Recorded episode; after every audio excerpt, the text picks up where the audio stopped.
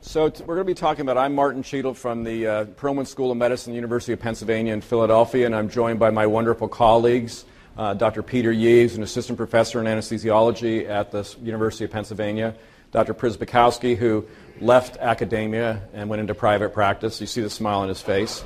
He's an interventional pain physician, great guy, and Dr. Ignacio Badiola, who's also a assistant professor of anesthesiology at Penn. So what we're going to be talking about today is functional pain syndrome. So these syndromes that really cause a lot of suffering for a lot of people, and as clinicians, sometimes we feel we don't have a lot of arrows in our quivers to help them. How much uh, duloxetine can we throw at somebody and, and hope that it does something? So we're going to try to have a nice balanced talk here. So this is what our topic is going to be. Dr. Badiola is going to be talking about the neurobiology of functional pain. It's very important to understand about central sensitization because it'll really feed in to both you know, traditional and novel treatment uh, uh, interventions. Dr. Yee is going to talk about uh, non pharmacologic and interventional approaches uh, to functional pain uh, syndromes, particularly around, I guess, pelvic pain, vulvodynia. Uh, Dr. Przybyszkowski is going to be talking about the pharmacologic approaches and management, and then I'm going to talk about sort of a biopsychosocial, treating the whole person. So, again, you had good lunches, try to stay awake, and we'll turn it over to Dr. Badiola. Thank you.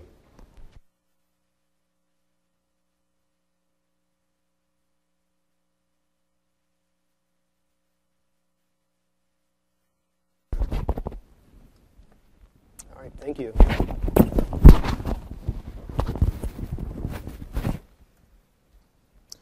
All right, so none of us have any disclosures um, for today's presentation.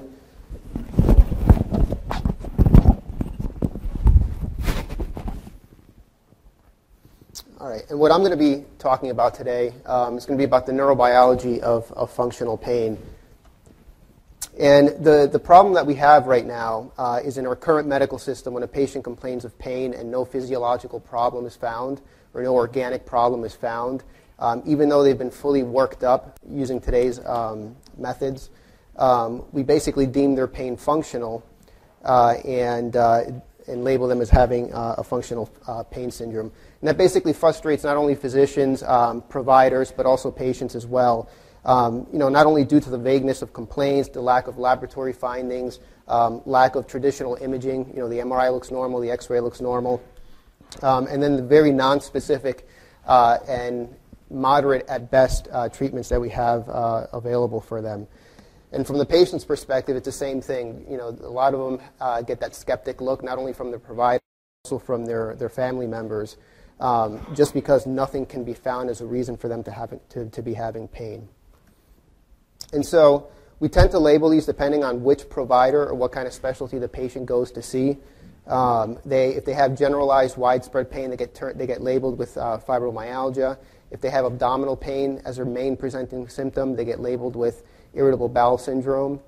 Um, if they have urinary system problems, interstitial cystitis, and bladder pain syndrome.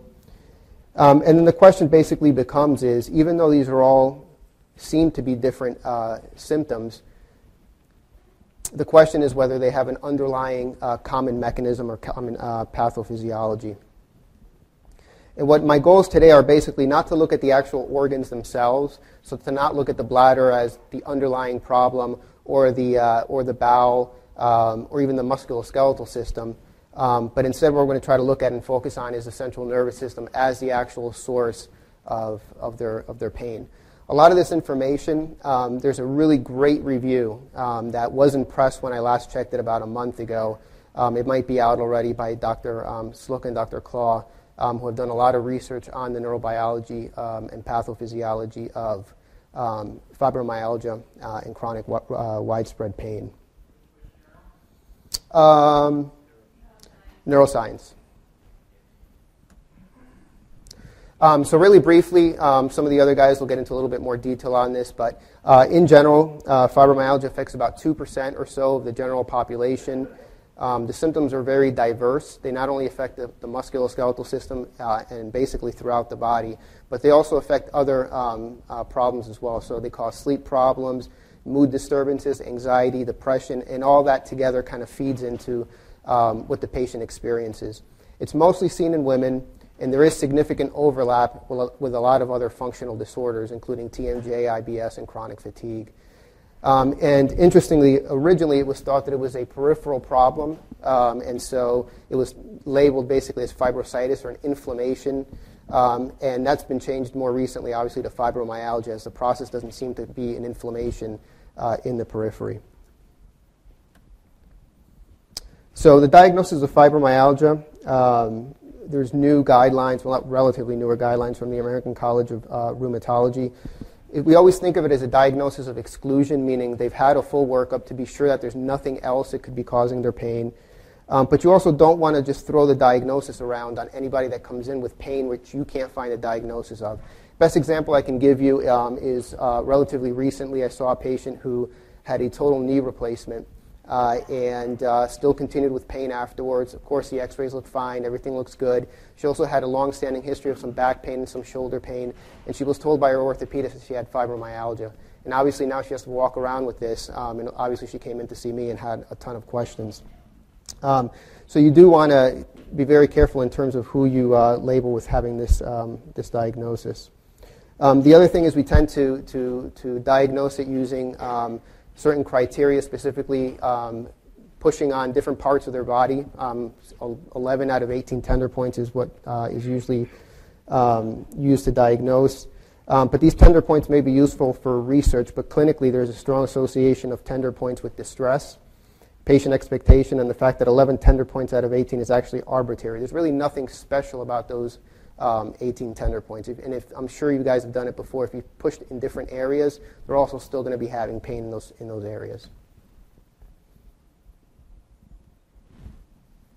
All right, I don't know why this came up again. Um, all right, so this, this is not presenting correctly, but um, what this is meant to show basically is that it's a combination of um, genetics and environment. Um, currently, there's a very strong familial component um, with uh, first degree relatives showing about eight times the risk of developing um, fibromyalgia uh, uh, compared to the general population. Um, the other thing to keep in mind, though, is that other factors may be, a, may be in play as well, um, with learned patterns of behavior uh, evolving in families and actually influencing how specific individuals react to stress uh, and anxiety. Um, other things are uh, family members are much more tender than the general population. So if you have a patient with fibromyalgia, you actually do an exam on a family member, they tend to be somewhat more painful uh, or tender as well. And family members are more likely to have uh, other functional pain syndromes such as IBS uh, and TMJ as well. Uh, current, current twin studies um, suggest about a 50 50 um, split between genetics and environment.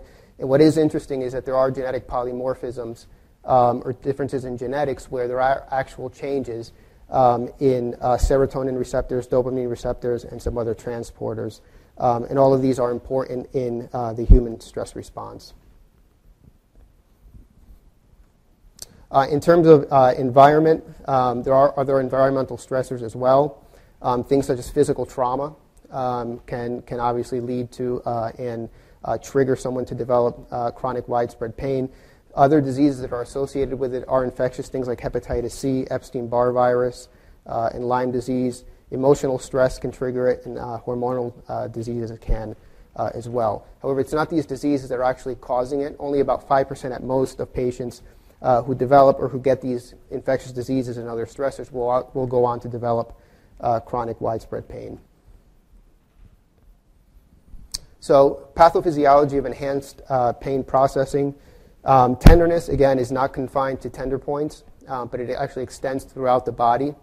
The tender points are influenced by distress. Um, and interestingly, it's not just noxious stimulus um, that these patients are more sensitive to, but they are more sensitive to things such as heat stimuli, cold stimuli, electrical stimuli, and even things like smell and auditory tone. And so there is support also on functional imaging uh, for amplification of all types of sensory information and stimulation uh, on functional imaging studies, specifically looking specifically in areas that are pro-nociceptive, where they will actually be uh, consistently more hyperactive uh, in these patients. And so we do have imaging studies that, that collaborate or corroborate with some of the, of the symptoms that these pa- patients are having, but it's not the, uh, the typical imaging that we typically order, things like regular MRIs um, and, and CT scans. So the question is, what exactly is actually lowering that pain threshold? Why are these patients more susceptible to having that external stimulus or that peripheral stimulus um, triggering uh, widespread pain? And so the main thought is that there's a combination of uh, a reduction in descending inhibition as well as hyperactivity of excitatory afferent systems. And I'll, I'll explain uh, both of these in a little bit more detail. Um, so the first is reduced descending inhibition. So generally what happens is when a healthy volunteer, me, you, anybody else, has any kind of noxious stimulus uh, applied, um, any kind of painful stimulus, your body will tend to send out a signal to kind of dampen pain uh, or whole body analgesia, basically.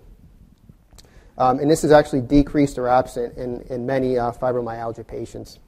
Um, so the thought is that this descending inhibition is brought on by two systems. You have an opioid, uh, opioid system, as well as the descending inhibition through serotonergic and noradrenergic uh, pathways.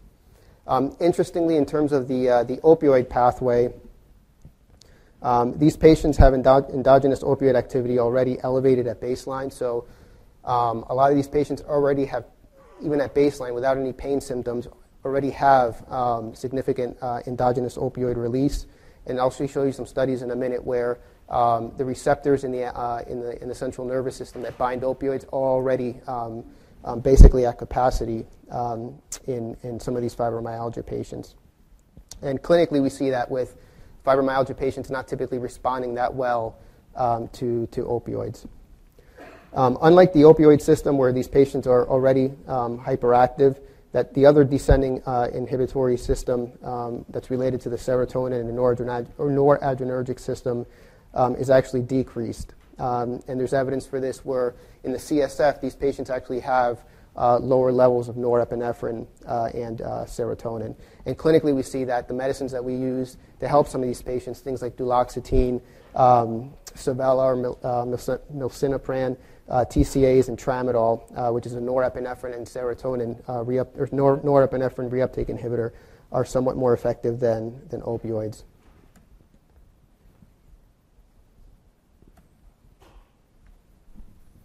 So we, there's lower uh, descending inhibition, um, and, and, obviously that's important. The other side of the, of the, uh, of the coin is hyperactivity of the excitatory afferent uh, systems.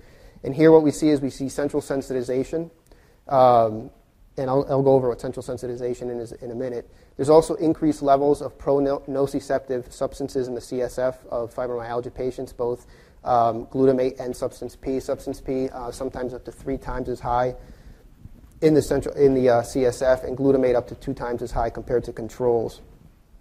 Um, and clinically, we see that things like exercise, um, which is one of the proven modalities of treatment for fibromyalgia, actually alters endogenous neurotransmission. What, the, what it does is it actually increases antinociceptive neurotransmitters uh, and reduces glutamate. So central sensitization, what it is, it's basically a um, process we all undergo it to some point. So if you're going to have surgery, for example, um, if you get any kind of incision, any kind of trauma, um, that traumatic insult in the periphery causes nerves to fire, amongst other things, which you know basically fires into your central nervous system. And this bombardment of information into the central nervous system initially causes changes in the central nervous system um, including neurotransmitter release and, in some cases, uh, changes in gene expression. What it does is it actually um, increases a receptive field of where this pain information is coming from. So not only is the area where it actually hurts or where you actually got hurt that is painful, but the surrounding area as well.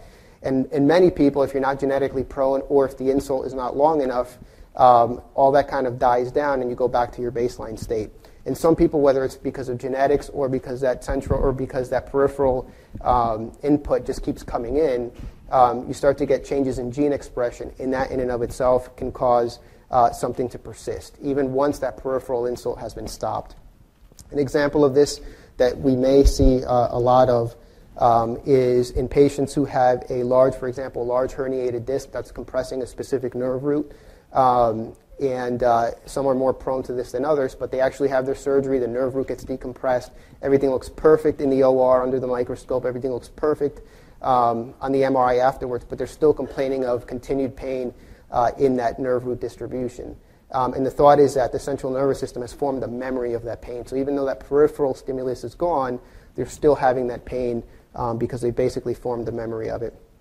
And what's important from a medication perspective is that the NMDA receptors uh, and glutamate are important, uh, are important in this process. And um, there are some medications that may actually reverse this, this process. Um, the other uh, issue is uh, windup. Uh, and basically, what windup is when that information gets um, put in, or that painful stimulus gets put into the central nervous system, um, there's an increase in the perception of pain intensity over time. So basically, what happens is uh, the windup, you, you basically have a, a, painful stimulus goes into the central nervous system, and that can continue bombardment uh, over, over time uh, when a given stimulus is delivered repeatedly above a critical rate. So um, the more that stimulus comes in, the higher the chances of you developing that central sensitization. Um, what we have noticed again is that CNS uh, transmitters are, that are seen in windup, things like substance P and glutamate, are elevated uh, in fibromyalgia patients, uh, in pronociceptive regions of the brain as well.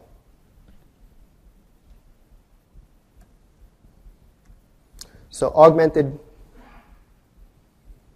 uh, pain and sensory processing, processing due to the reduction in inhibition and amplification of pain transmission uh, due from central sensitization, patient perceives basically pain out of proportion um, than what we see in the peripheral. So everything, again, looks good in the periphery, but they're still complaining of pain that is out of proportion.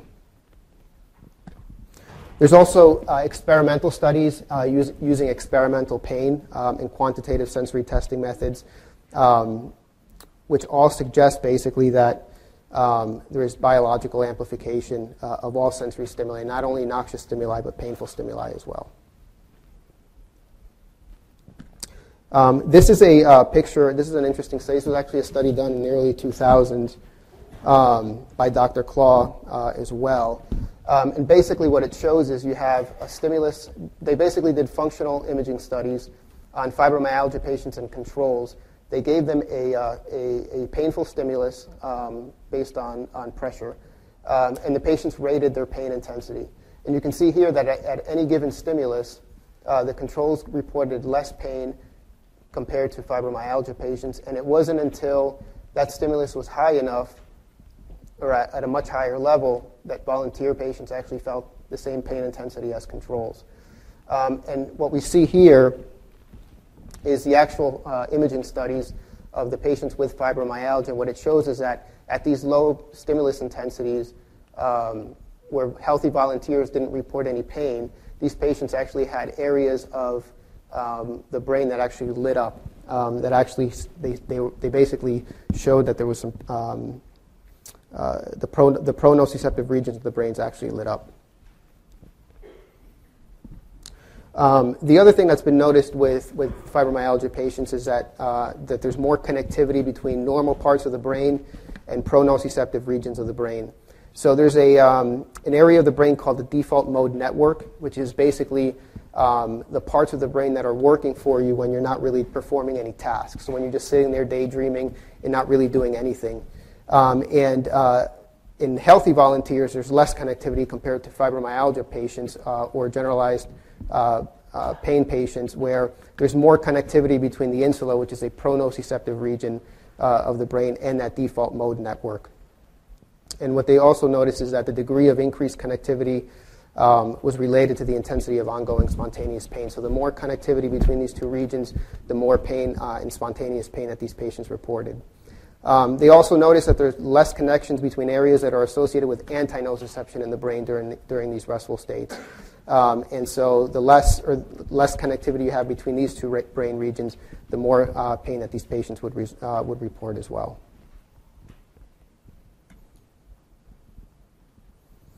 All right, and then this is the, um, the windup uh, that we just recently talked about. So again, in, in, normal, in normal people, healthy volunteers, there's that that balance between excitation and inhibition, and it's that balance that basically reproduces or produces a steady state where, where someone doesn't experience any pain. Um, how, uh, what we talked about before, um, there's a reduction um, in, uh, the noxious inhibitory, uh, or there's something called a diffuse noxious inhibitory control, um, where again, application of an intense pain, painful stimulus leads to generalized whole body analgesia.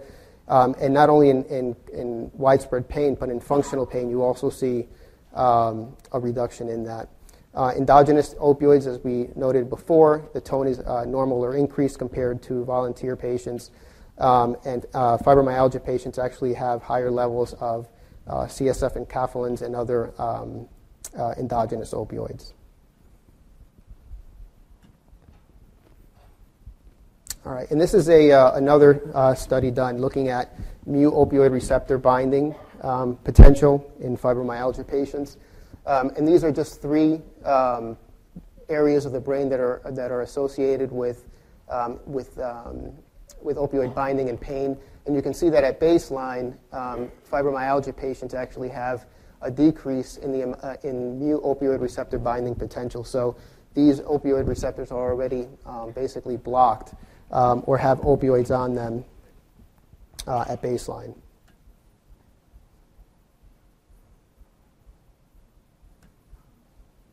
All right, so really briefly, um, psychological factors uh, in fibromyalgia, uh, specifically looking at stress.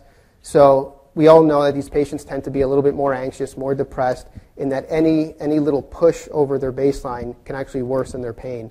There are various stressors that are correlated um, with the severity uh, of functional pain.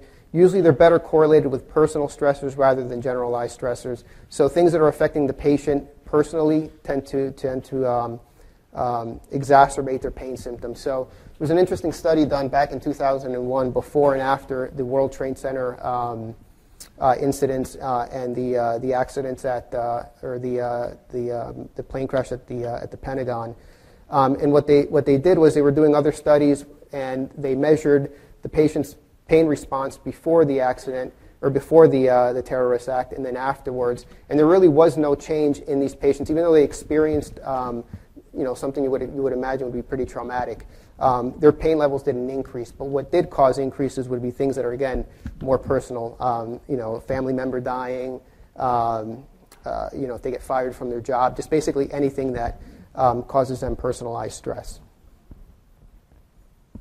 Um, newer studies are also showing uh, hyper and hypoactivity in the hypothalamic uh, pituitary axis in functional pain syndromes. Um, this is not consistent um, and um, it varies between studies. And finally, really briefly, the immune system. Some studies are noting an increase in circulatory inflammatory mediators and enhanced release of cytokines.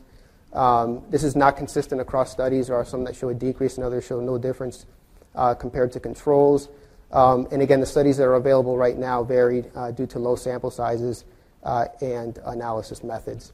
Uh, some interleukin cytokines and tumor necrosis factor alpha um, may actually sensitize nerve endings and nociceptors and produce pain in humans. They're also known to produce hyperalgesia in animals. And so, obviously, if these, um, if these interleukins and cytokines are elevated uh, in some of these patients, that may actually be producing um, some pain symptoms as well. Um, however, it doesn't seem that it is an inflammatory disease, as anti inflammatories and NSAIDs uh, have not been very uh, beneficial in these patients. So, really briefly, in, su- in summary, most important things are you want to be conscious about what you say to these patients. We're not at the point yet where we can maybe see what's going on. Um, a lot of this is more experimental, um, but who knows? Maybe in 20 years we'll be able to do a test and something will light up and we'll say, um, you know, you have fibromyalgia and you, and you are experiencing pain. Um, the other thing is that fibromyalgia uh, and other functional pain syndromes seem to have more of a central mechanism of pain as opposed to peripheral. And that central mechanism uh, is very similar between all uh, or most functional pain disorders. Um, and then again, just like any other chronic pain problem, you want to treat comorbid disorders, um, sleep and mood disorders particularly, um, and that'll actually help uh, patients' pain uh, symptoms as well.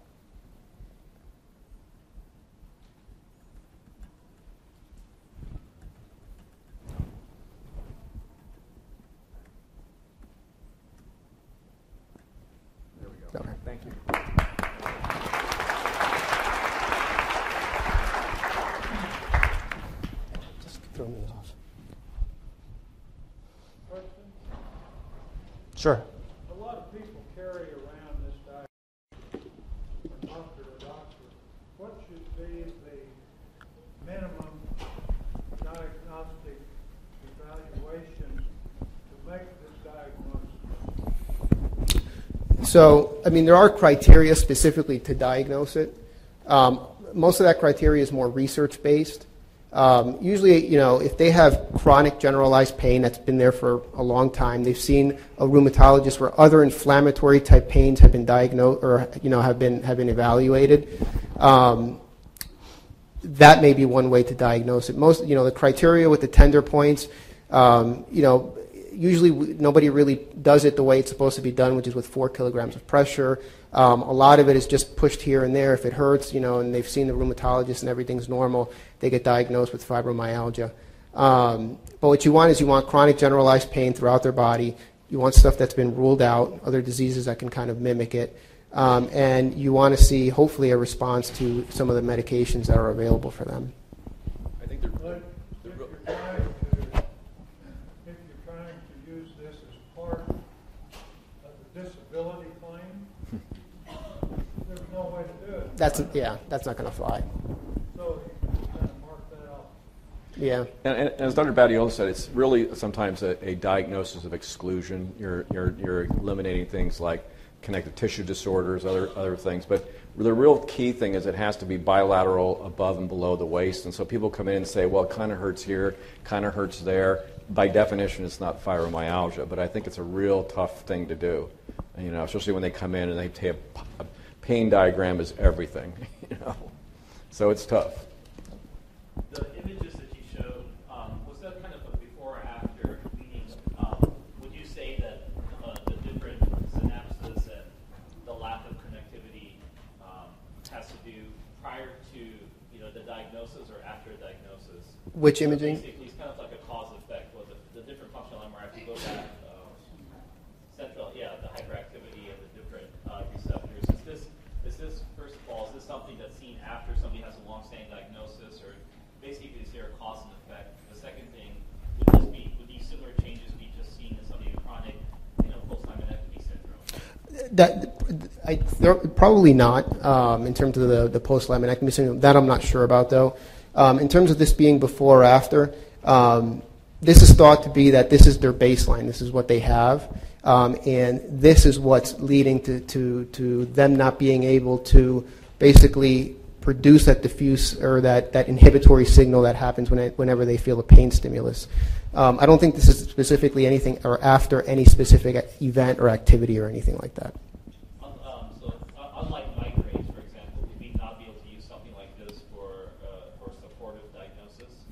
You can't, but this is mostly used for research purposes now.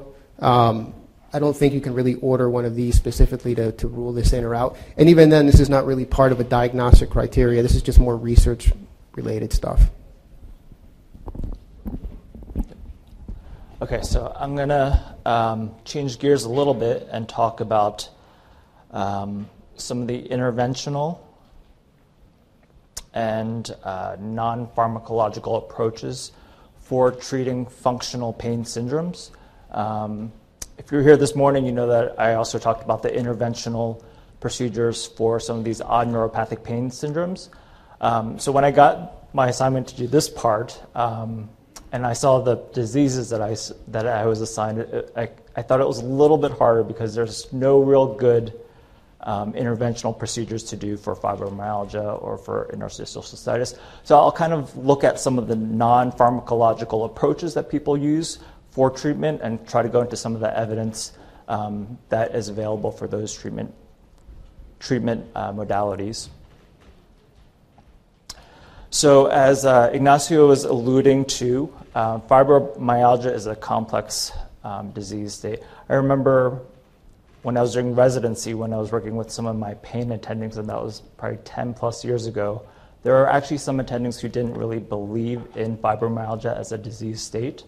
Um, so, looking at some of these functional MRIs and things that we have now, you know, there's been a lot of work in progress towards um, looking into how fibromyalgia um, works as a disease, um, but there are a lot of symptoms that are associated with it, um, a lot of systemic symptoms that people have, but probably the, the most common one that we look at is a lot of the myofascial or, muscle type symptoms. Um, and we target a lot of our therapies towards that. Um, one of the simple things that we try to advocate for patients with fibromyalgia is just, just exercise. And I, I guess depending on our background, um, sometimes you know it sounds like a simple thing. You just tell them to do it, just exercise, go out and exercise. But I think a lot of people have in their mind when you tell that to them that they have to do a very high intensity workout or run a marathon or do something very extreme. But actually, there are studies that have come out um, looking at exercise and just even doing low impact exercising, um, like riding a stationary bicycle. Um, or even doing aqua therapy show benefits in patients that have fibromyalgia. And just kind of on an anecdotal level, um, I try to really encourage my patients with fibromyalgia to go to aqua therapy, and most of them, a majority of them, do benefit from it, and they actually enjoy it a lot. Um, there is a study, a, systemic, a systematic review looking at exercise for fibromyalgia. It's a pretty big study with over 2,000 patients, um, looking at 34 studies as a meta analysis. Um, about half of them are assigned to exercise.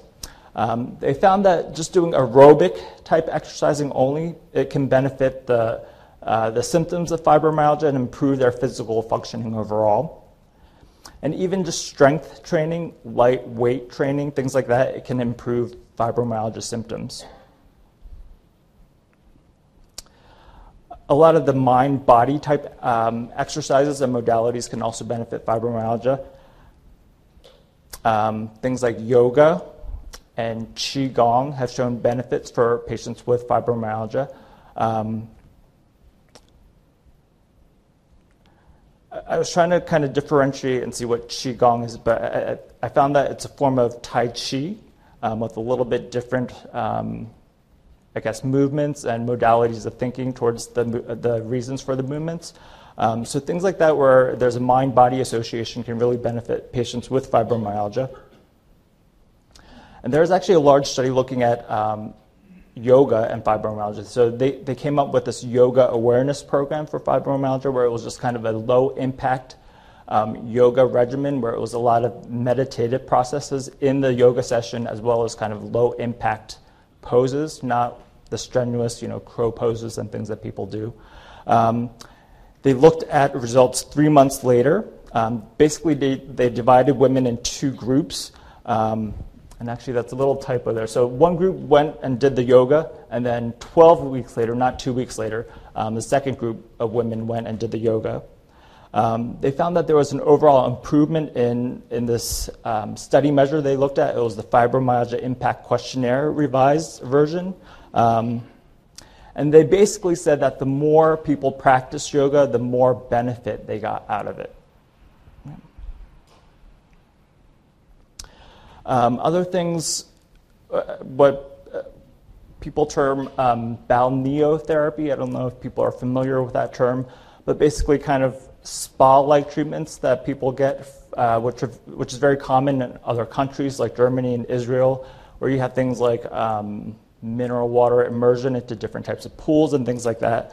Um, they found that those types of things can benefit pain it can improve the quality of life for patients with fibromyalgia, um, but there definitely needs to be more follow up for those types of um, therapies.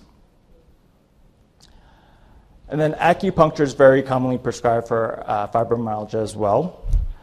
Um, it's placing these very, very small gauge needles into the body.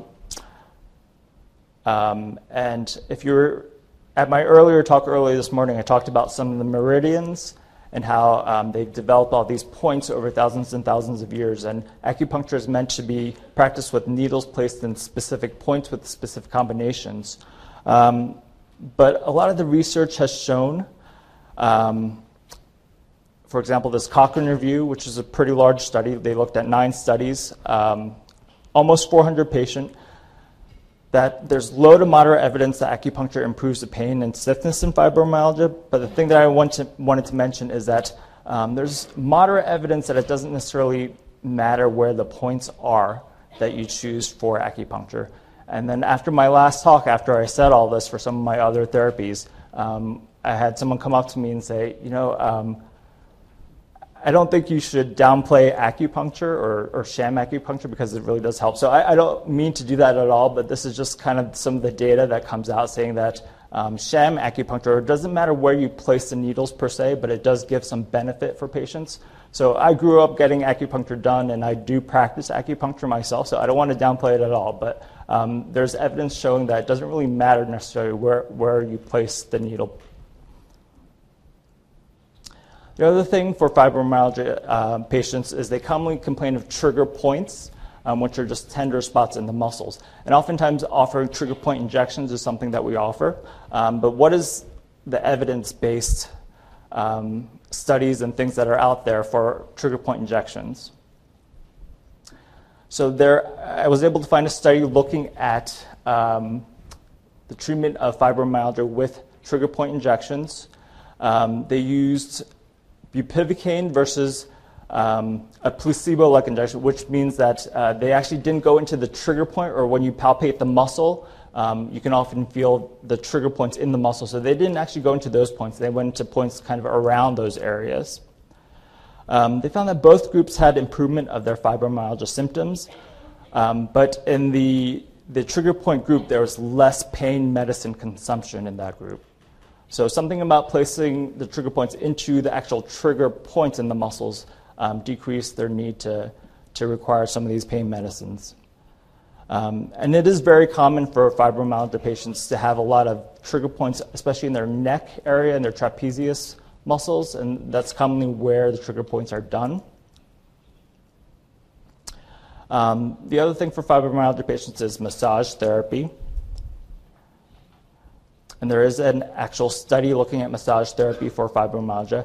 Um, it was a systematic review, meta analysis for randomized controlled trials, um, looking at about 400 patients who got massage therapy for about five weeks. Uh, they show that there was an improvement in pain, anxiety, and depression. Um, however, it didn't really change sleep that much. If you were here earlier this morning, we talked a lot about sleep and how that affects pain. Um, so they found that massage therapy didn't necessarily improve sleep, um, but there needs to be more studies to kind of come up with long-term effects of massage therapy. But you know, I'm sure all of us would not mind getting a massage, um, and that would benefit all of us. Yeah, question.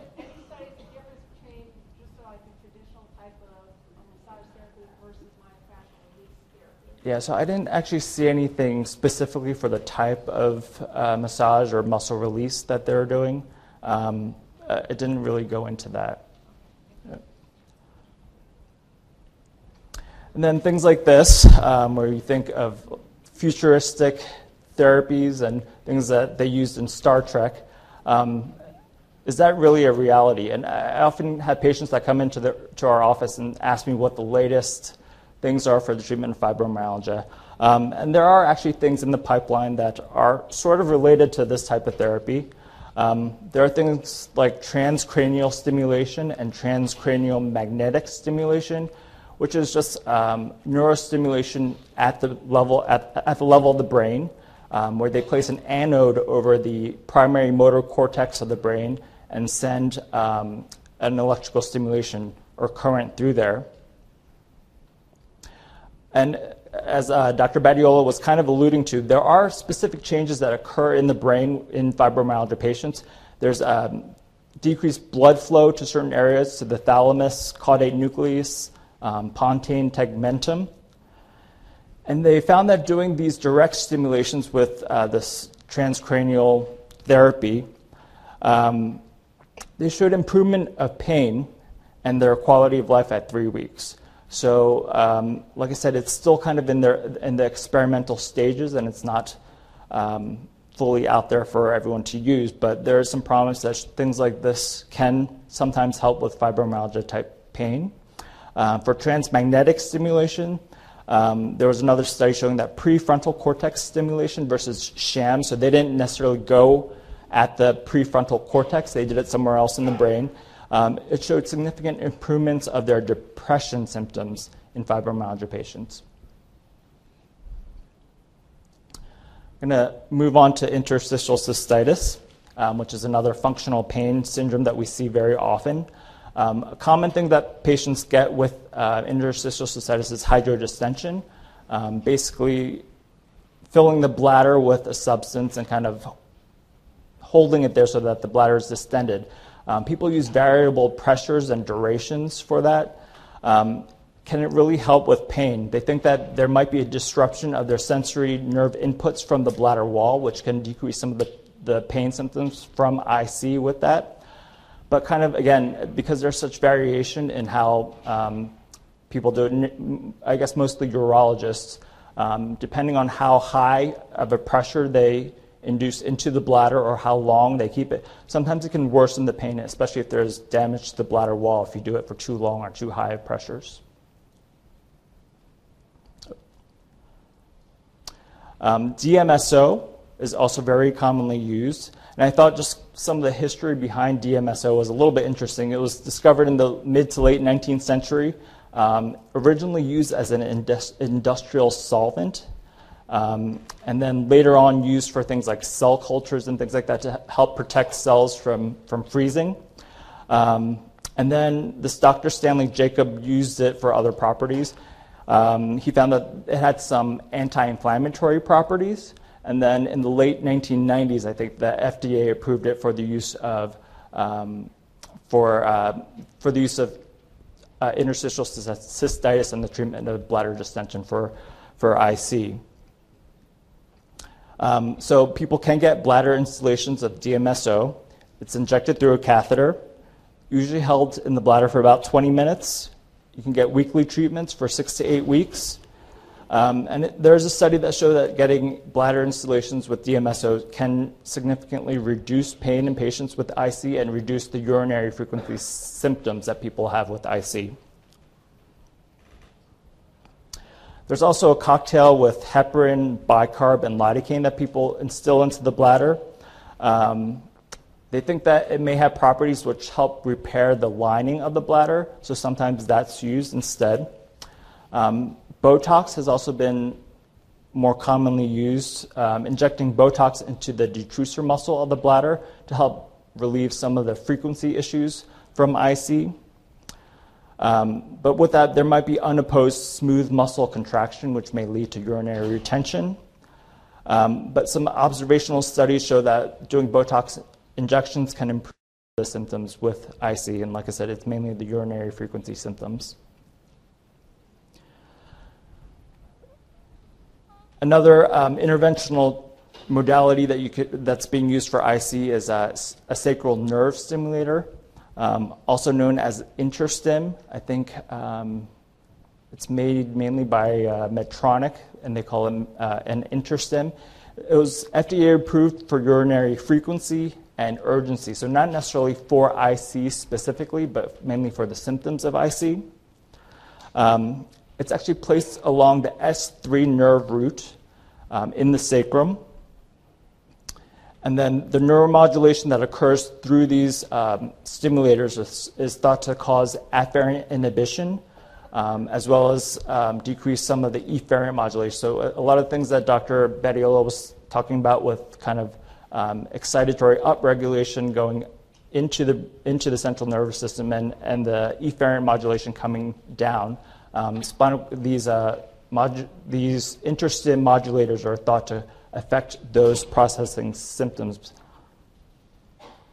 There's a, a study that came out looking at this interstim.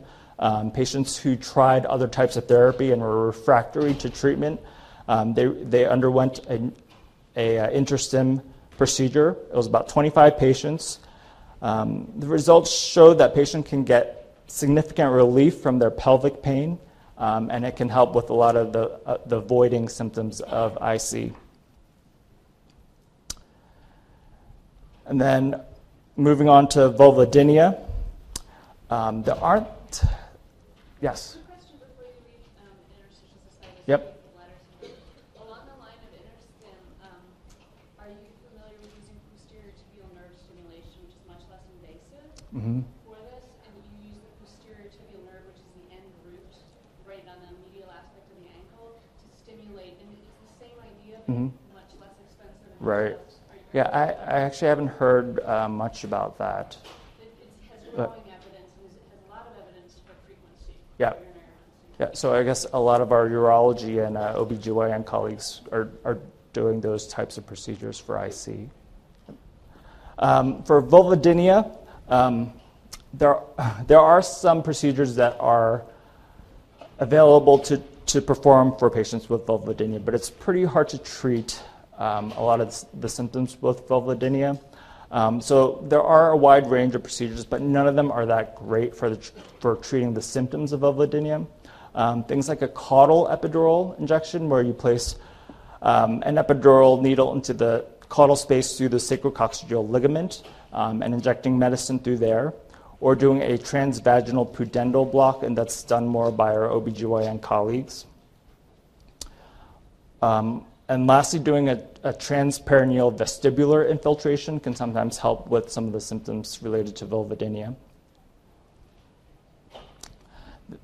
I, I was able to find this one study on um, kind of interventions looking at vulvodynia, um, a small study, but 27 women got uh, five treatment sessions of these injections kind of in a series. So they all got um, a local injection of a caudal injection, a transvaginal pudendal block, a transperineal vestibular infiltration. They got all those injections done. Um, their kind of endpoint parameters were a McGill pain questionnaire. Um, they used a vulvagiometer. Um, and honestly, I didn't know what that was, so I had to Google it. But it, uh, it basically kind of tests the pain pressure around the vulva.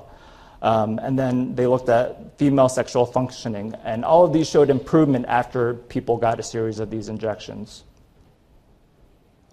And then lastly, kind of um, another option that's available for vulvodynia sometimes is doing uh, ganglion impar block.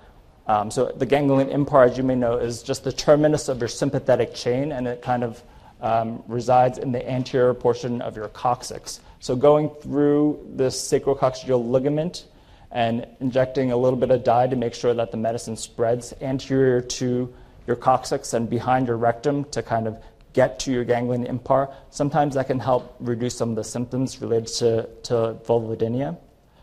Um, there was actually one study as well, a little bit older from 2007, looking at this ganglion impar block approach. Um, it was 16 patients. They didn't necessarily have vulvodynia, but they had more pelvic related pain. Um, they were followed for about two months, and they found that uh, their VAS scores, at least, were, were significantly reduced at eight months after getting these ganglion impar blocks. And then finally, for uh, irritable bowel syndrome, um, as you may know, it's a tough condition to treat for patients who have IBS. Um, and when you look at the differential diagnosis for abdominal pain, it's a huge long list. And then when you look at the innervation of the ab- abdomen and all the organs in, in the abdomen, it, it's very complex as well. Um, so all that just to say that there isn't actually a good intervention or a, block, a single nerve block or anything that you can do for patients with IBS. Um, so like I said, there's no specific targets that you would look for in terms of a nerve block. Um, and the mainstay of treatment for IBS is medical management. And I think my colleague Dr. Presbykowski is going to talk about that next.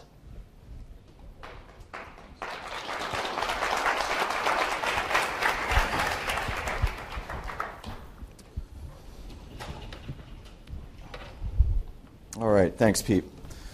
So as we all know, there's uh, you know really not any tried and true method for treating these patients. So a lot of it, you know, my whole thing is you want to do no harm, and especially when you're selecting medications for these functional pain syndromes, you, really want to be wary of what the side effect profile is, the age of your patient, and um, any comorbidities they have, because obviously you don't want to be um, causing any more harm when you're putting them on a lot of these medications. So I'll address each uh, particular disease and kind of go over um, what is FDA approved for treatment for that disease state, maybe non FDA approved.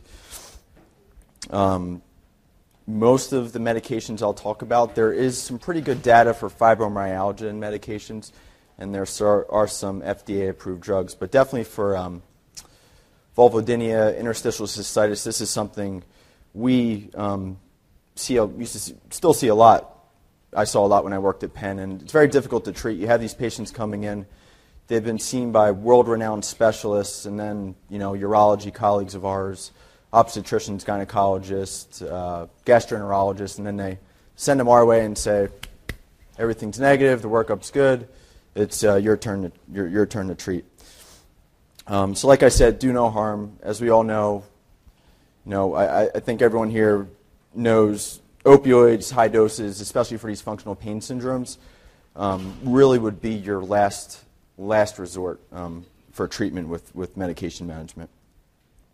So, irritable bowel syndrome, it seems like we're being inundated over the last couple months with medications to help patients with constipation. Um, we see commercials for the snail. I know everyone watched the Super Bowl this year, saw the commercial for the snail. Everyone came back in the next week in my practice. I want that drug that has the snail on it. What's it for? What's it for? So that's Movantik. But um, recently, too, on, I watch ABC News. I like David Muir. Um, they've been doing a lot of advertisement recently um, with new medications specifically targeting um, IBS for patients. The newest one out there is anyone know what this drug is? Seen commercials for it? yeah, rifaximin. So it's an antibiotic, which is actually showing some good, good uh, relief in the IBS um, patient population. So when you talk about IBS, I know I'm a board certified anesthesia pain doctor. There's all these different types of IBS that the gastro guys know all about. There's IBS with constipation, without constipation, with frequency, with uh, urgency, you know, with watery diarrhea. Um, so kind of, you know, I'm just going to talk about IBS in general. And when it comes down to it, what you're really doing is symptom management. You're not giving a medication that's going to cure their IBS. You're not going to be able to do a procedure that's going to cure their IBS. So with these, you know, functional pain syndromes, like Marty said this morning, it's a lifelong disease. It's like diabetes. It's like COPD. You're going to have your good days and bad days, and a lot of it is about symptom management. So first category I'll talk about for IBS are the antibiotics.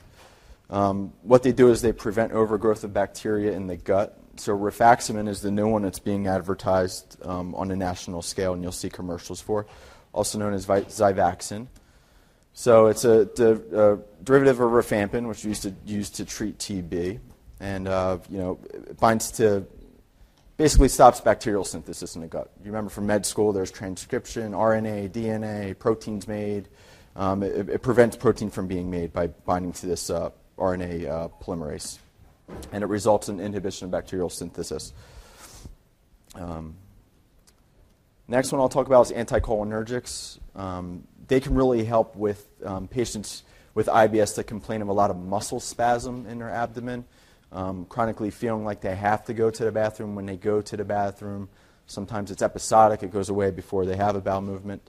Um, and medications that are most commonly used are Bentyl is probably the, the most well known, um, and Levsin's the second common. But you know, like I said, with anticholinergics, you want to be careful with elderly patients, patients with a cardiac history um, as these medications can sometimes affect the QT interval and uh, cause hypotension. Next category is antidiarrheal. So these are really the medications for your patients with IBS with more diarrhea as a component of the pain complaint. Um, these act directly on the both circular and the longitudinal muscles in our small and large intestine um, through peripheral mu opioid receptors. So what they're doing is basically inhibiting peristalsis. There's more time for the stool in the colon to reabsorb water back into the body. So it kind of helps, you know, for patients that are having transit that's very, very quick and going through the bowels. Imodium um, is a common one I use. Um, I've heard of this, never used it. Um, is Lomotil. Um, I'm just more experienced using Imodium, and it's easy to get over the counter. So that's why I tend to stick to um, for patients that have diarrhea with their IBS. Next group of medications after the anticholinergic, antidiarrheals, and the antibiotics would be the tricyclics, the TCAs. We've kind of hit this home with our lecture this morning too, so I'm not going to kind of go into too much detail here. That we all know they have antidepressant and analgesic properties. Their use is still off-label for IBS. Um, in my opinion, still a better option than opioids. Um, they may help treat the symptoms of IBS, the urgency, um, the spasm people um, report and it, there's small reports that actually increases pain threshold in the gut. Um, and much like the uh, antidiarrheals, they prolong the, the oral to cecal transit time, allowing more water to be reabsorbed in the gut so there's less um, diarrhea. Imipramine and Elavil. Elavil's become my go-to um, just because I have a lot more experience prescribing it, and I, I'm pretty good with the, the dose titration of that going upwards. Bulking agents, uh, so these are your over the counters, your Metamucils, your FiberCons, um, things that are very easily taken with a glass of water, uh, easily tolerated by a majority of people too. You really don't have any issues in terms of um, cost with these types of medications. Um, what they are cellulose derivatives that dissolve or swell in the intestine, acting like a bulking agent. And they can form gel like substances that help stimulate, move things along in the gut. Um, and these may help the patients who have IBS with constipation rather than that other category of patients that have IBS with uh, diarrhea. Two common ones are uh, Citrucel, Metamucil, there's FiberCon, there's a, a boatload of these types of medications out there now. So miscellaneous Amitiza, I've been actually using a lot more Amitiza more for opioid-induced constipation, but it does have FDA approval for IBS. So, you know, when I'm first treating patients, I try to stick to FDA-approved medications because, you know, if you have the stamp of the approval of the gov- government, what could go wrong, right? It's got to be a good medication. It's got to work. Unfortunately, that's not always the case. Um, so what Amitiza is, it's a chloride channel activator. So basically, um, in, uh, submits chloride ions into the intestinal lumen. Wherever chloride goes, water follows. So it helps increase both water and sodium um, flow into stool to help keep, keep things moving along. Um, any questions about IBS medications, symptom management? Do we have any gastroenterologists in here, by the way? No, great. Fibromyalgia. Uh, so, widespread pain, Ignacio ex- explained a little bit earlier fatigue, stiffness, poor sleep, depression, anxiety, cognitive issues. What Dr. Teedle told me, and what I've found out in my own practice too, you can usually tell patients have fibromyalgia. At the end of the encounter, you kind of feel depressed, run down, like you just got hit by a Mack truck. So they kind of go into your clinic and they kind of they put that aura out around them. Um, so that might help you diagnose. You know, someone was asking earlier, how do you diagnose it? There's 11 out of 18 points that are um, palpable. So typically, um, in my experience, it's uh, Caucasian females between the ages of 30 to 50. Um, if I have enough time, I try to get into a good psychosocial history going into psychological stressors if there's anything at home going on um, that could be triggering um, the, the uh, symptoms they're having. So there's a couple FDA approved drugs for fibromyalgia. Does anyone know what they are? And yep, and Lyrica. So there, there's, like I said, you have the stamp of approval of the government, so they got to work. They got to do well for the patients. And I'll kind of use this as a bargaining chip sometimes. Um, so Lyrica, Cymbalta, and Savella are uh, the three FDA-approved medications for chronic widespread pain. All other medications are non-FDA approved. Um, so I'll tell patients, you know, most patients come to me sometimes having been on opioids for fibromyalgia, and I try to explain to them the, mul- the really multimodal approach there's no injection that's going to get you better. It's really exercise, seeing people like Marty for CBT, aquatic therapy. Um, and I, I, really try to stick to the, just the FDA approved drugs for, for treatment of these patients in my clinic. So, TCAs, off label use, a lot of studies in the 80s, a lot of studies in the 90s for patients with widespread pain. Um, they inhibit serotonin, norepinephrine, and spinal neurons, among other things. So, basically, in my opinion, TCAs kind of hit every receptor. They can be sedative because they hit histamine receptor. Um, they affect norepinephrine, noradrenaline, um, serotonin, some mu receptor inhibition as well. Um, these act on the descending pain pathways for their analgesic effect. And the doses needed for pain relief are actually much lower than the doses that would be used for antidepressant relief, which most of these doses for antidepressants were used in the 70s and 80s. Amitriptyline, Elavil, it's my go-to. It's most well studied for me. It's a little bit more easily tolerated. I usually start at night, increase the dose after two weeks, and go from there. Most common side effect for me with my patient population is sedation or somnolence. So a lot of these types of medications I'm starting at night to make sure they're tolerated before I start dose escalations. Nortriptyline or Pamelor is, is another uh, tried and true TCA for fibromyalgia. Imipramine, I don't have as much use, but it is out there. People are using it. So SSRIs, so SSRI is really the biopsychosocial mon, uh, module with these patients with fibromyalgia. You want to make sure you're treating mood, treating sleep, like Marty had mentioned earlier, and treating their pain.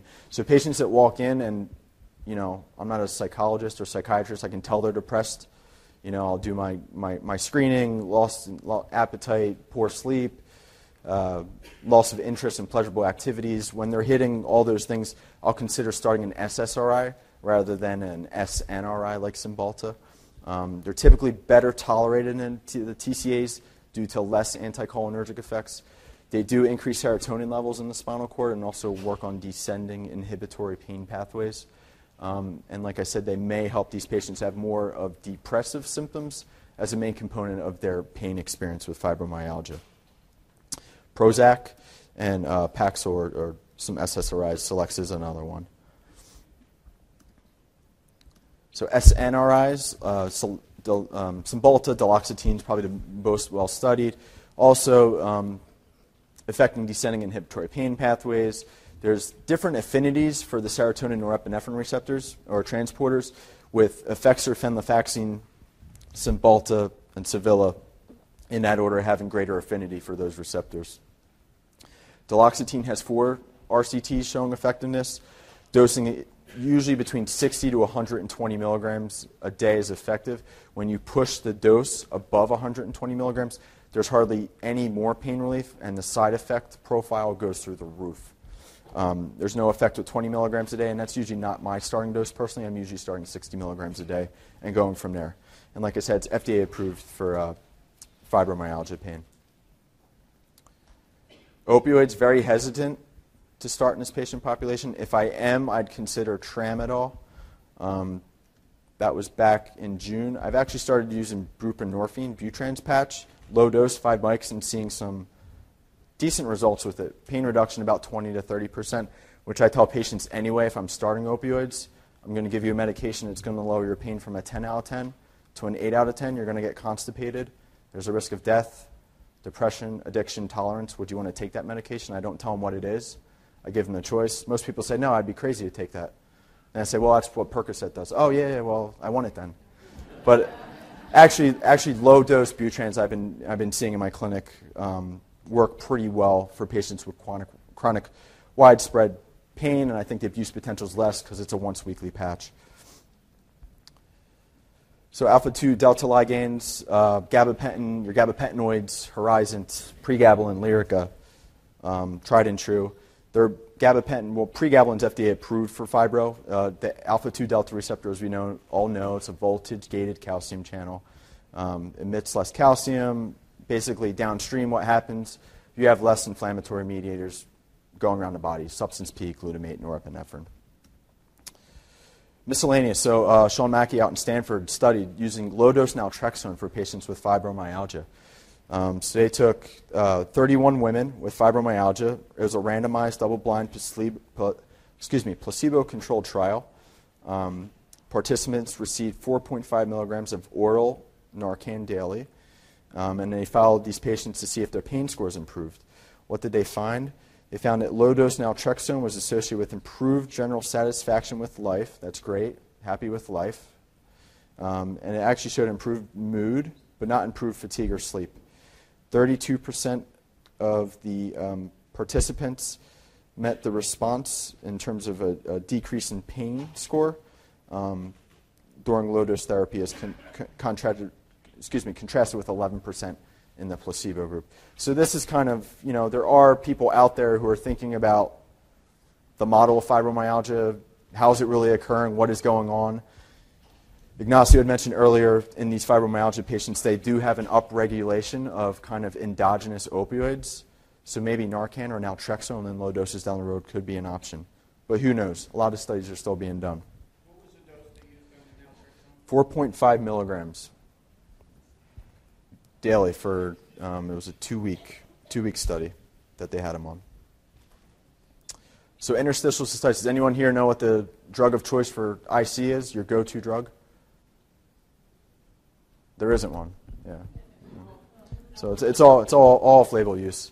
Um, Elmiron. So a lot of these patients who I would see when I was faculty at Penn um, had so the bladder installations, still had chronic pain, A lot of the procedures I were doing, like pudendal nerve blocks, are really off-label use. Patients were paying cash for them. There's no good studies for interventional management. There's really not a lot of good options for medication management as well, unfortunately. So it's very difficult to treat pharmacologically. Avoid use of opioids if possible. There's no, obviously, no literature to support the use for interstitial cystitis. Symptom management is key. Um, there's few, if any, RCTs for meds um, for patients with IC. Um, there's pen- what kind of medication, sir? Dramamine? N- no. No, I've heard patients getting methylene blue for this too.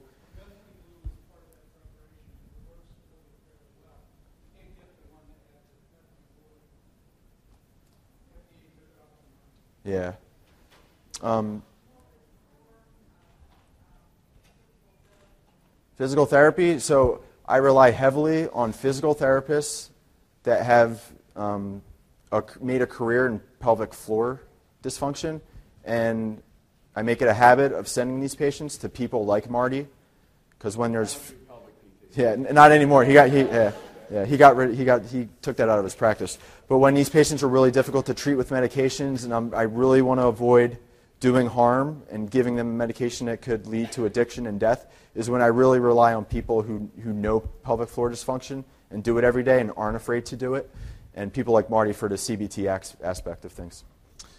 So. Um, Pentosan polysulfate, poly, excuse me, polysulfite sodium. It's a low molecular weight heparinoid. Uh, it adheres to the bladder wall mucosa. So this is also instilled in the bladder um, through my uh, urology colleagues, where it acts as a buffer to pr- pr- protect the surface of the bladder from irritating substances in the urine. Um, but the risks and benefits of continued use beyond six months are unknown. There are some studies that show a small amount of decreased pain um, within a six-month uh, treatment period for IC. So TCA's amitriptyline, I did find one study. It was a RCT uh, in a Journal of Urology. Um, this was done back in 2004. And basically, what it showed: uh, 44 women, six men, randomized to uh, amitriptyline versus placebo, um, treated for four months with a self titration protocol. And what they found was that amitriptyline patients' um, mean symptom scores, they have this IC symptom index um, that the Eurogynes use, um, and they saw a decrease in those scores on patients who are on amitriptyline compared to placebo. Anticholinergics you can use to treat the um, frequency component of IC.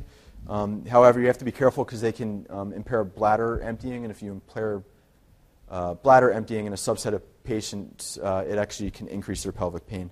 And tolterodine and oxybutynin are two of the medications that are used as anticholinergics to treat IC. So vulvodynia, really, um, it's evidence, it, it's limited, it's clinical experience. There's descriptive studies, case reports, um, expert committees, few RCTs. Um, I found one for Botox for management of vulvodynia. Seems like Botox is in vogue right now. PRP is in vogue right now. I'm going to talk about that tomorrow what they found is patients who received 20 to 40 units of intradermal um, Botox actually had less pain in their levator ani muscles, basically more less pelvic pain. Um, but uh, it's nothing I've never uh, I've never used it personally. Botox for vulvodynia. I don't have a device to monitor vulvar pain, the Phenygia monitor, whatever it was, Peter. So um, it's very low on my my amount of patients I treat with, with this disease now. Gabapentin, um, vitamin G, we call it at Penn, um, can be used to, to treat uh, vulvodynia. Um, there's 152 patients in this study. Uh, 98 patients were treated with gabapentin and had at least 80% resolution of their symptoms during the study period. Um, so gabapentin, I think most of us know what the side effect profile is. Pretty well tolerated, except in elderly.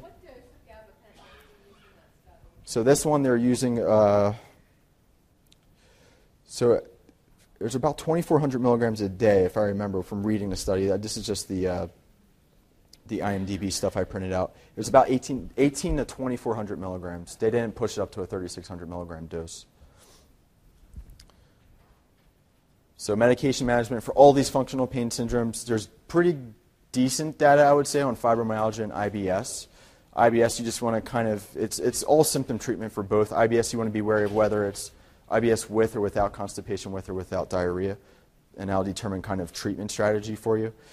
IC and vulvodynia are still much, much yet to be learned. I still rely a lot on my colleagues who are in urology or, or gynecology to, to really do as much as they can before they kind of say, hey, I've given it my best shot and I'm sending them over to you. Um, you want to be wary of side effects like anything. You want to do no harm. Um, you don't want to you know, be causing orthostatic hypotension and patients passing out, hitting their head. Um, TCAs, SSRIs, SNRIs, neuropathic agents, we pretty much all know the mechanism of action now, um, side effect profiles. So you want to do no harm. Um, opioids, if you're going to use them, tramadol, because um, you get a little bit of serotonin norepinephrine reuptake inhibition. And with that, I'm going to hand it over to Marty, but first I'll take some questions.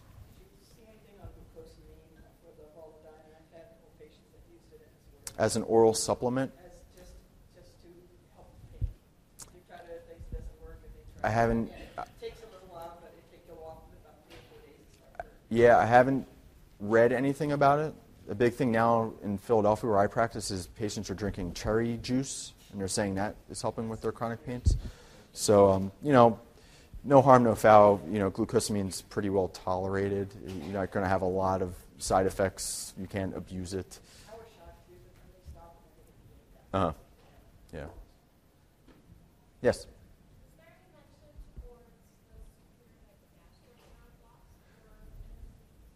So, so, the question was, is there any evidence for superior hypogastric nerve blocks for interstitial cystitis? Um, there's case reports. There's, um, I'm trying to think, there's reviews I've read. There's no randomized prospective studies. My own personal experience, I've done superior hypogastric plexus blocks and I'll tell the patients, maybe one out of four patients will get some relief. I've done pudendal nerve blocks. Um, same thing, you know, I'll give it my best shot, but we're really getting off label with, with these interventions. How about ganglion impar for any of these conditions? So ganglion impar for IC, Peter had mentioned. Um, personally, I've never, I've only, I only do it for rectal cancer pain. Um, my experience is I just haven't seen it work, or I've had patients come to my clinic saying I have IC, I was at Drexel, I was at Jefferson, they were doing ganglion impar blocks, they work, you know, can you do them for me?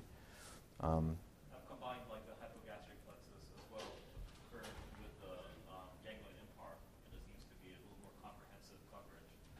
Because a lot of these people have, for example, you know, endometriosis, they have a lot of different right. current, um, you know, conditions. So yeah.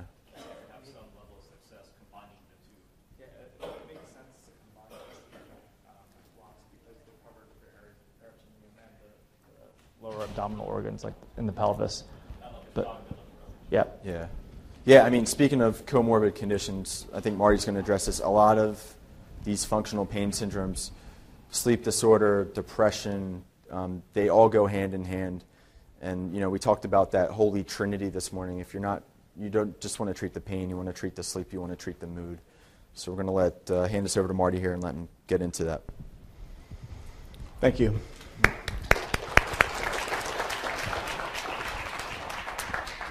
So the typical patient you see with fibromyalgia gives you this history, uh, or I asked the history. Um, so when did you start having these symptoms? That was about nine years ago.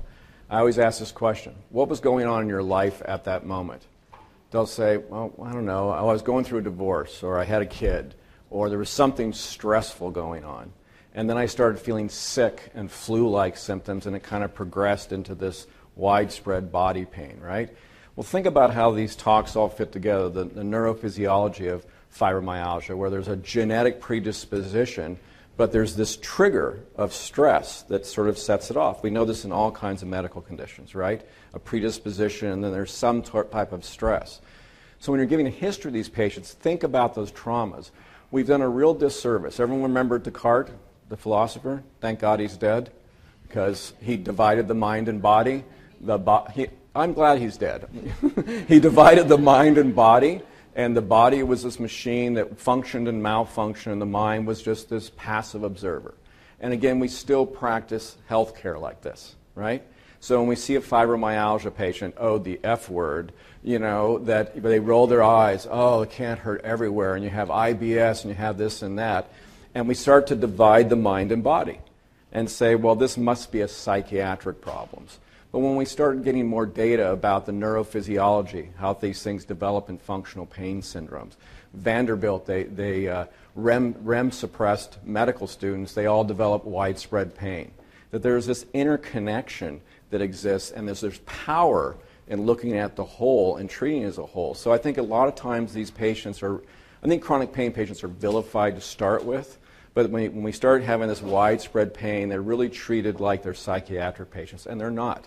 And the mo- more we know about functional MRIs in the brain, if you've ever read some of the works of looking at someone who has no pain, acute pain, and chronic pain, and taking functional MRIs, their brains change. That is the hallmark of a disease is a structural functional change. So again, I think we have to kind of change our mentality here and look at the whole person. When we look at people who have persistent pain, lots of bad things happen, right? You have sleep disturbance, which we'll be talking about tomorrow, depression, anxiety, in a subgroup of people, sympt- or medication misuse, abuse. Secondary medical problems. They, start, they stop functioning. What happens to them? They gain weight, they get obstructive sleep apnea, hypertension, diabetes. You know, lots of bad things happen. Uh, functional disabilities and cognitive distortions if you look at the mind body medicine, it really is an inner intersection of biological factors, which is toxins, you know, exposure, injuries, genetics, psychological factors, what you think and believe in your attitudes, and the environment you live in. And treating that whole is so critical. So, what is traditional medicine? It's the three legged stool. This is by Herbert Benson up in, at the Mind Body Institute in, uh, in Boston. So, we have pharmaceuticals. Thank you, Dr. Przybylkowski. We have procedures, uh, surgery and procedures, Dr. Yee. And we have what people can do for themselves. This third leg of our health care delivery system has atrophied so that we have a system that is out of control and imbalance. We never help people help themselves people follow the H sign to the hospital and say, You're going to take care of me, right? You're going to do this for me. This people, what people can do for themselves is incredibly powerful, and we never, ever, or typically don't emphasize it. So if we look at the, at the history of medicine, it was sustained for hundreds of years by this placebo effect, an inactive, non-specific substance used in lieu of an active, specific substance. Now, I picked this picture because we all live in Philadelphia, and this is Abigail Adams right? This is Benjamin Rush, the father of psychiatry, who is their family physician. And every July and August, when they were in Philadelphia for the Continental Congress, um, people would get really ill. And the theory was is that there was some kind of lunar event and there was too much blood. So that Benjamin Rush, Dr. Rush, would come to the Adams house and bloodlet her every day, almost killed her all the time. So, what do you think happens in July and August in Philadelphia? Now, Philadelphia was also swamps everywhere. What happened? What's that? Yellow fever, lots of things. It wasn't a lunar event. But placebo effects kind of sustained medicine in lots of ways. And so the placebo effect counts on three components the belief of the patient, the belief of the physician, the healer, the practitioner, and the relationship between the, the, the provider and the patient. What has happened in mechanized medicine today? You have less time for an interaction. How many people are in primary care? Right? See more patients. Do your epic. Do your, you know, primary care docs are spending two or three hours at the end of the day just doing paperwork on things. Oh, and by the way, make sure your patients are satisfied. A lot of conflict there, right? So now we don't have that relationship with our patients anymore, which is one of the most powerful things that ha- you have in your arsenal to help people with this mind body interaction. So I think the placebo effect is really interesting. What happened in the, in the history of medicine is we had this medical revolution, right? So we, we discovered toxins and antitoxins. Everyone thinks penicillin has been around for a thousand years. It's not. So how do we treat people that had even simpler complex pneumonia? We would isolate them in wards, and either they lived or they didn't live, right? We, we managed their symptoms. Penicillin came on the market and you didn't care if your, if your doctor was the biggest tool you ever met. You took the pill, you got better. And this placebo effect, that relationship started to erode. Again, we became more mechanical in our approach.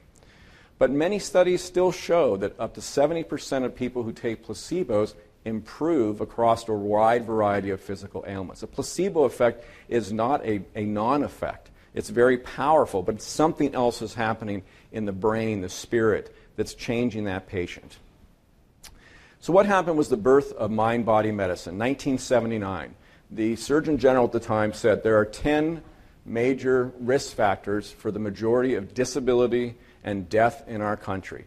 How many of those are under behavioral control?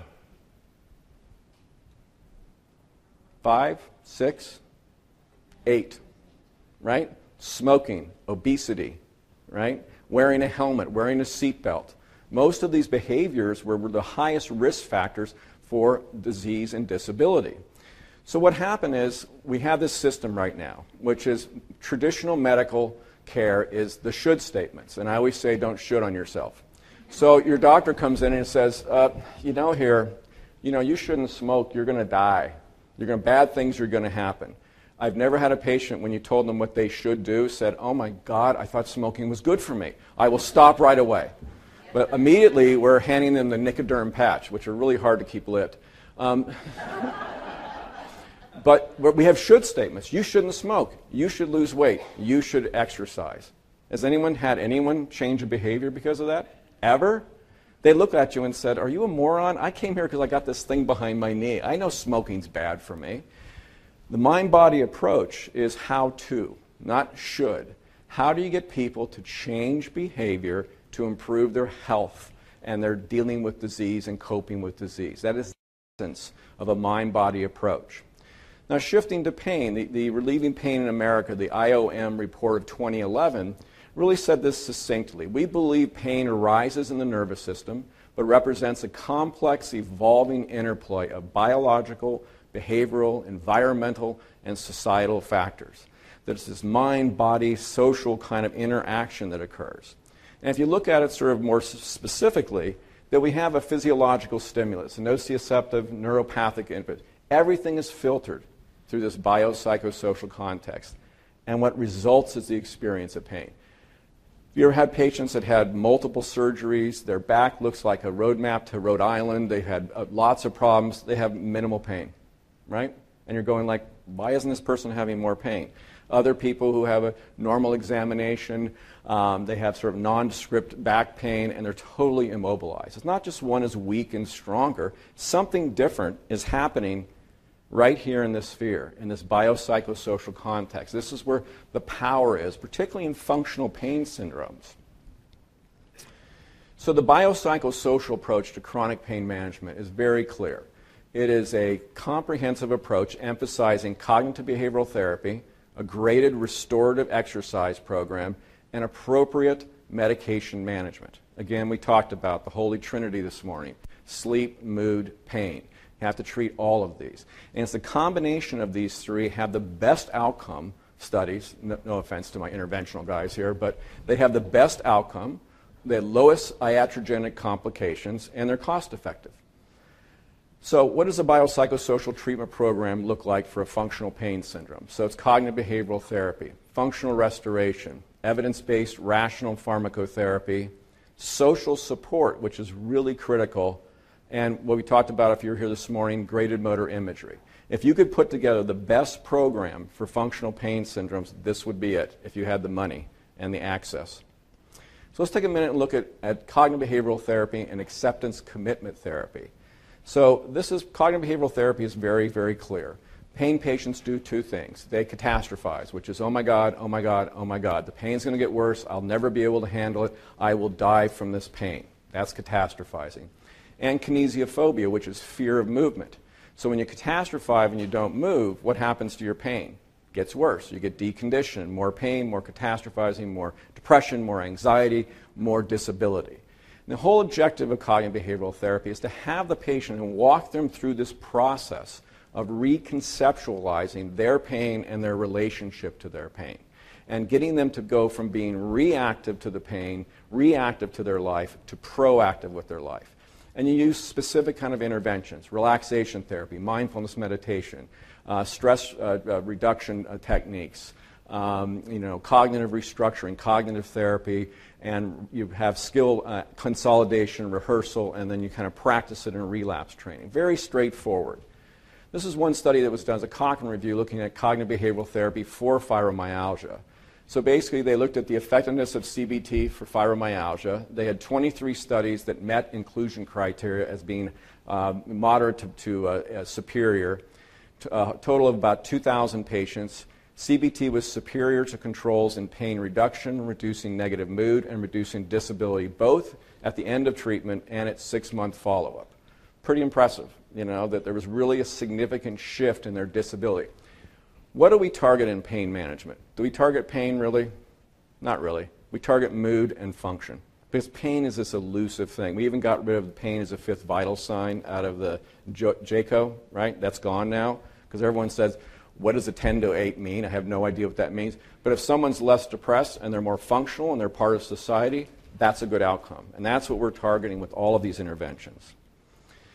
Is anyone familiar with acceptance and commitment therapy?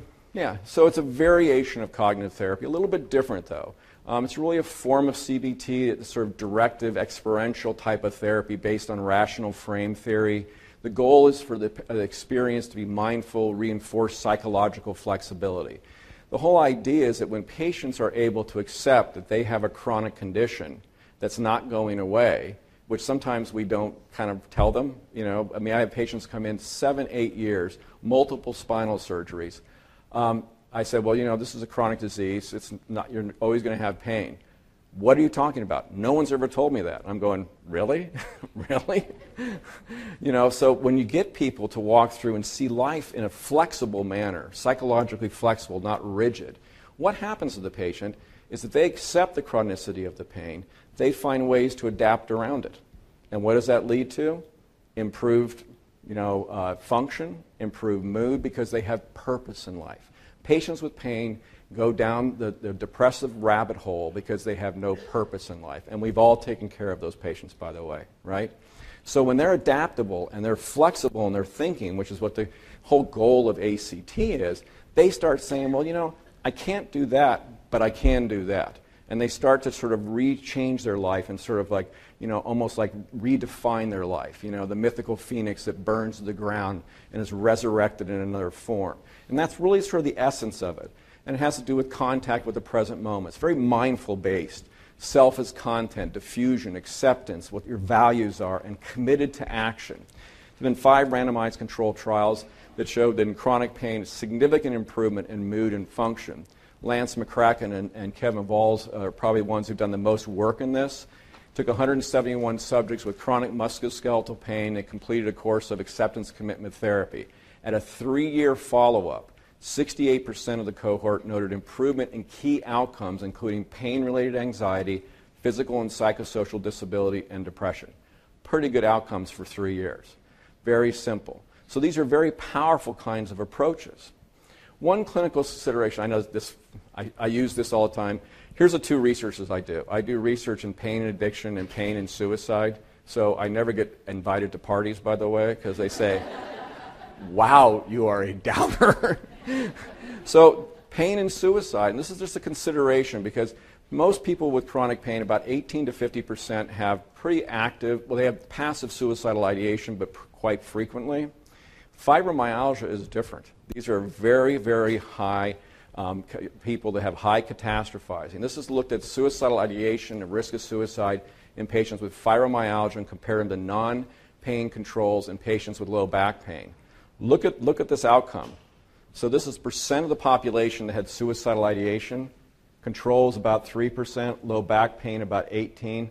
Fibromyalgia almost 40% had suicidal ideation.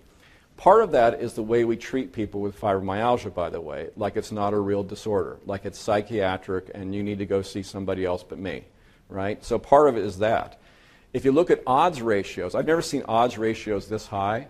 So suicidal ideation odds ratio is almost 27. It means 27 times more likely to have suicidal ideation. Low back pain about 4.5. Risk of actually committing suicide, fibromyalgia 48 times greater.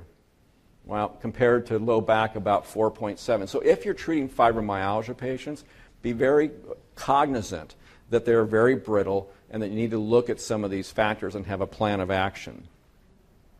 What about fun- functional restoration? I love this. Exercise is a dirty word. Every time I hear it, I wash my mouth out with chocolate.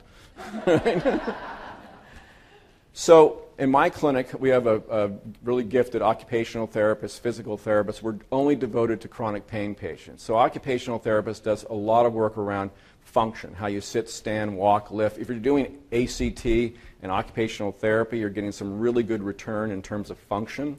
Uh, a lot of desensitization, sort of resetting that altered central processing of the brain, you know, graded motor imagery, which we'll talk about, which fits in with what Dr. Badiola was saying.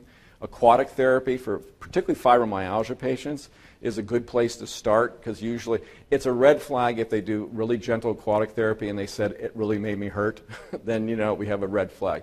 But it's slow, progressive exercise. We have stuffed turtles in all in our clinic because patients bring in stuffed turtles because my therapist says it's a tortoise and the hare.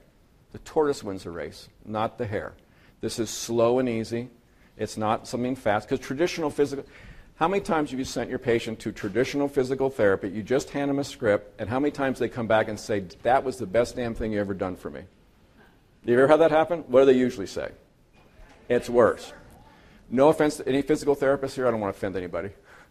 So some are knuckle draggers, let's be honest. Three times a week, no pain, no gain, sports medicine model. All of our patients we've seen, they are not going to do well, and we set patients up to fail. I want you to go do physical therapy three times a week. Well, the copay is $40 each. I'm there for 15 minutes. They push me to do things. So we either have this sports medicine model, no pain, no gain, or the kind of fake and bake model, right? Little hot heat packs, massage, a little blow in the ear, you know. I mean, we have this kind of passive kind of thing. So in our, it's finding the right physical therapist who likes, enjoys these patients. My physical, I'm blessed with these therapists. They really like, because every patient's different, and they get to spend an hour with the patient, and they figure out whether the patient pushes themselves too hard, and they have to pull them back, or that the patient is catastrophizing and is fearful, so they approach them differently. We get phenomenal uh, results out of our program just by making it patient centric. And everyone says, well, how can you afford to do that? Unless you're fraudulent, so physical therapists can see four patients in an hour and charge an hour, or they can see one patient for an hour and charge an hour. So financially, it's not going to make a difference. It's a volume issue. But you find that right physical therapist that has some passion for this, and you'll get phenomenal results. Social support is key in all this. It mitigates against the risk of, of opioid misuse and abuse. People who have social support, you know, tend to do better in terms of, of depression, anxiety. I'm kind of forceful, I'm kind of draconian here because I tell patients unless they are committed to doing something outside of their house, I won't treat them. So they have to join one of the A's, O A A A N A, whatever A, or do a volunteer work, or do something. You have to have that social interaction. And we know that social part of this is part of healing because what happens to the patient when they're not engaged but sitting there eating Cheetos and watching reruns of something? What happens? They're distracted. Their pain is better. They feel like they have purpose in life. You start breaking the channel. You start breaking these, what, the process and the cycle that they're in. Lastly is graded motor imagery. I'm sorry if people were at our morning session, some redundancy. How many people knew have graded motor imagery? How many people believe it actually helps some people? It's a pretty interesting kind of field. So graded motor imagery was developed and basically as, as, looking at pain as a disease of the brain. I love things that move around on slides. I, I borrowed that from somebody because I would have no clue how to do that. So it has to do with uh, the theory of pain modulation based on nociception, right? Pain perception involves all areas of the brain. It's the neural matrix. It's everywhere. We used to think it was just this simple pathway. It's all over the brain, right? And we know with, with nociception, so the old pain control theory, right? Remember gate control theory, this pathway would go into the spine, up to the brain, you have this gating mechanism. Nociception is completely different. Nociception is noxious stimulus. It's not pain, right? So if I did this long enough, it would not be painful, just annoying as hell. So what the theory is, is that nociception is going on 24-7, right? Annoying, annoying, annoying. The brain is always scanning saying, what does that signal mean? Should I be worried about that signal? Because pain is a signal of danger, right? So as the, pa- the, the brain is scanning, now the patient gets anxious, or they get frustrated, or they get frightened. How does the brain interpret that nociception? As danger. What happens at the brain level? Turns up the pain in a simplistic way. But if you looked at all the factors that influence nociception in the brain, you have the context, the pain beliefs, expectation, the placebo, the cognitive sep, the hypervigilance, attention, distraction, catastrophizing, mood, chemical structure. Nociception is going in, it's all being altered by this, which is why perception is so important. And when the patient is fearful and catastrophizing, they are dialing up the pain at the brain level. Lorimer Moseley, who's actually the one who's really perfected a lot of the graded motor imagery, has a, tells a great story. He was working in the emergency department in a hospital in Sydney, Australia. A construction worker came in and had the claws of a hammer jammed in his neck. And he was holding it with the towel and eating a sausage sandwich. and everyone goes, Mate, you have a hammer in your neck. And he started dancing around going, Hammerhead shark, hammerhead shark. Bumps his knee gently on a table, severe pain in his leg. Well, what happened? He's on the construction site. This accident happens. Everyone starts laughing. He starts laughing. The brain doesn't interpret it as danger and pain. Literally walks himself to the emergency room, but was hungry and stopped and got a sandwich, right? now he's in the emergency room. Everyone has white coats. Everyone's staring at him like, oh my God, there's a hammer in your neck. And he gets a little tiny stimulus. The brain interprets it as danger. The brain is very powerful. He has some great, I'll give you a good website just because it's really good story, but it's so powerful. And we see it with patients. Patients get distracted. They really get involved in something. How's your pain? What are you talking about? What pain? Right? Or they get, they get hypervigilant. So when people have coexisting issues like post-traumatic stress disorder and they're always hypervigilant, they're always turning the, brain, the pain up at the brain level. So the whole thing about nociception and graded motor imagery is to change the mapping of the brain. So we see this sort of this central nervous system plasticity and pain. So what happens, the CNS, whoops, boy, I went really far. CNS um, reorganization to response to sensory and emotional experiences. Both structural, functional, intrinsic changes are demonstrated, and they occur in a number of locations in synapse. The brain is reorganizing all the time. If we can get it to reorganize in the positive way, you're going to have less pain and less suffering. So we see this happening in all kinds of things. Look at the neuroplasticity changes in phantom limb pain. So this is l- really looking at the remapping, look at at functional MRIs of the somatosensory cortex. So you see pr- brain activity changes in the ipsilateral motor cortex, thalamus, insula, forebrain, and the ACC. This is something you can't ignore. The brain is restructuring in response to the stimuli. So this is a study looking at pain catastrophizing, and they were looking at um, neural responses to the pain among per- patients with fibromyalgia. So when they started to catastrophize, they could see it at functional MRIs, there was increase in activities in anticipation of, fair, of, of, of pain, the frontal cortex, attention to pain, the ACC and prefrontal cortex, and emotional aspects of pain, the amygdala. They saw these areas light up in response to just catastrophizing. So this brain interaction is critical. So graded motor imagery is really about, you know, about 20 years ago, developed with a group of professionals in Adelaide, uh, Australia, progressively expanding. A research is ongoing. So it's based on the research, and the brain is adaptable and changes. We have these neural tags. So if my right knee is arthritic, I have this neural tag right here that signals that pain in my brain. And the whole idea of graded motor imagery is to remap the brain and kind of shrink that neural tag. So the idea is to do these brain exercises. And the component is really three phases laterality training. So if you talk to pain patients who've had chronic pain for a long time, they'll tell you that they have a problem with left right orientation. Everything kind of mushes together. They, they have a real hard time of distinguishing left right. So it's about left right orientation, explicit memory uh, uh, motor imagery, and the mirror therapy, which is kind of not very uh, useful anymore, and then improve function. So it's all these processes. Most of it's done on an iPad.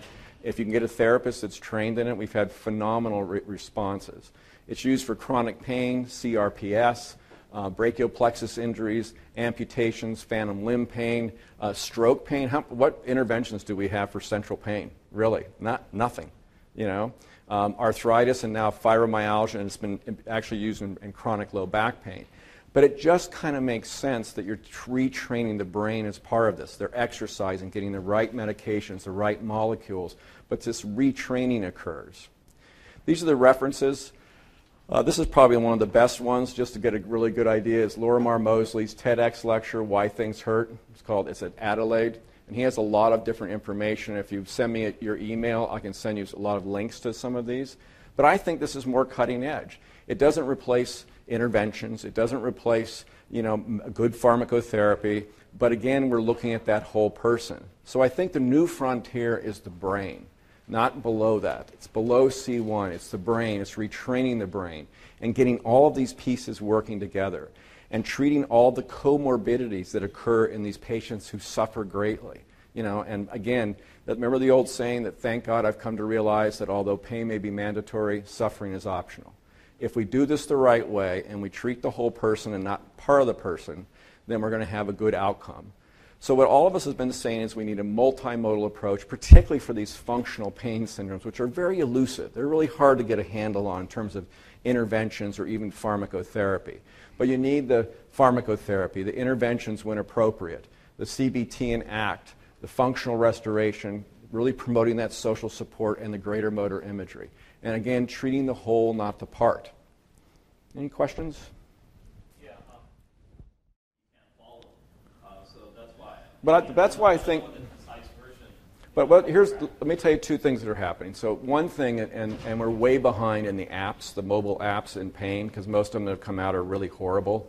But there are some really good programs that are coming out.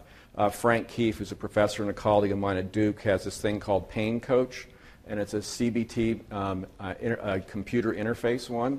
They've been using that and Skype physical therapy and getting phenomenal results in osteoarthritis in the knee in terms of function and pain. Um, Kurt Kroenke, who's a primary care doc, got tired because he couldn't find psychiatrists, therapists, anybody. So he developed like an algorithm for, for uh, managing depression and pain patients in primary care. And they developed a seven uh, sort of self administered uh, CBT program for the patient that the patient did right in primary care. Phenomenal. And they had a year follow up improvement in mood, function, and pain. So I think we have to think differently about this because what we all do, we all do the same thing. You know, like I always say, it's easier to see the Pope than a psychiatrist. And so you have to kind of develop resources. And I think what's going to happen because, and the CDC guidelines, which push that we should do everything but opiates, you know, acupuncture, physical therapy, CBT, we have to see that as a call to arms saying, okay, if you think that's it, then we need different, different policies. Why shouldn't cognitive medicine healthcare be reimbursed? These guys are not going to walk home with me, you know that, don't you? but why shouldn't you get paid for thinking as a healthcare provider? And until the, until the policies change and reimbursement changes, we're going to have the same problems. I mean, I don't disagree with you. But we're going to have to look at novel ways of doing this. In the addiction world, some of the app stuff has been phenomenal. Kathy Carroll up in Columbia has this CBT um, computer assisted program for cocaine addicts, which are very refractory patients. They've gotten almost as equal to face to face CBT in terms of decreasing their depression and anxiety. I have a colleague who uses apps for cocaine addicts, and they can actually get feedback 24/7 from people. If you're if a, someone who's trying to struggle with um, uh, uh, relapses and addiction, if they're in a, if they're in a different town and they have cravings, they push a, an app and, it, and the GPS will tell them where all the AA programs are, how to get there. And we have to use technology, and we have to change reimbursement for cognitive medicine. who says hallelujah? Hallelujah? Hallelujah.